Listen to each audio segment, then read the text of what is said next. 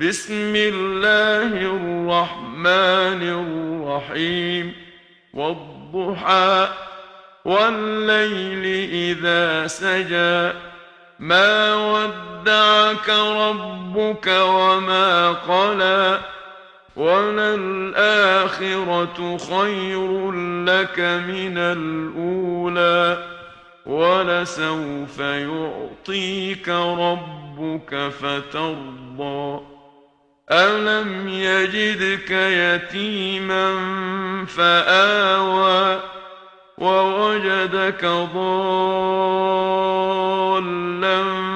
فهدى ووجدك عائلا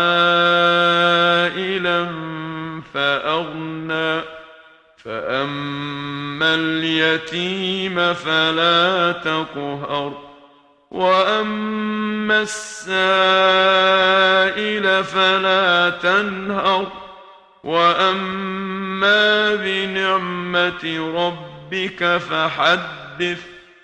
شروع اللہ کے نام سے جو بڑا مہربان اور نہایت رحم کرنے والا ہے۔ قسم ہے زحا کے سمے کی اور قسم ہے رات کی جب وہ چھا جاتی ہے۔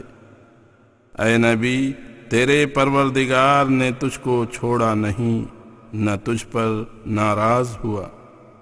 اور تیری ہر آخری گھڑی تیرے لیے پہلی گھڑی سے اچھی ہوگی۔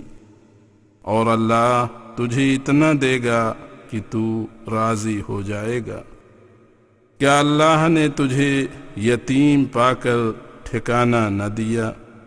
اور تجھے دینی مسائل کی تفصیل سے بے خبر پایا تو رہنمائی نہ کی۔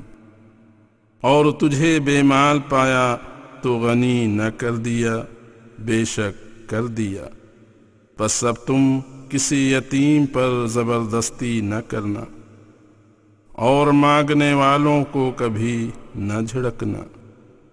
اور اپنے رب کی نعمت کا اظہار کرتے رہنا۔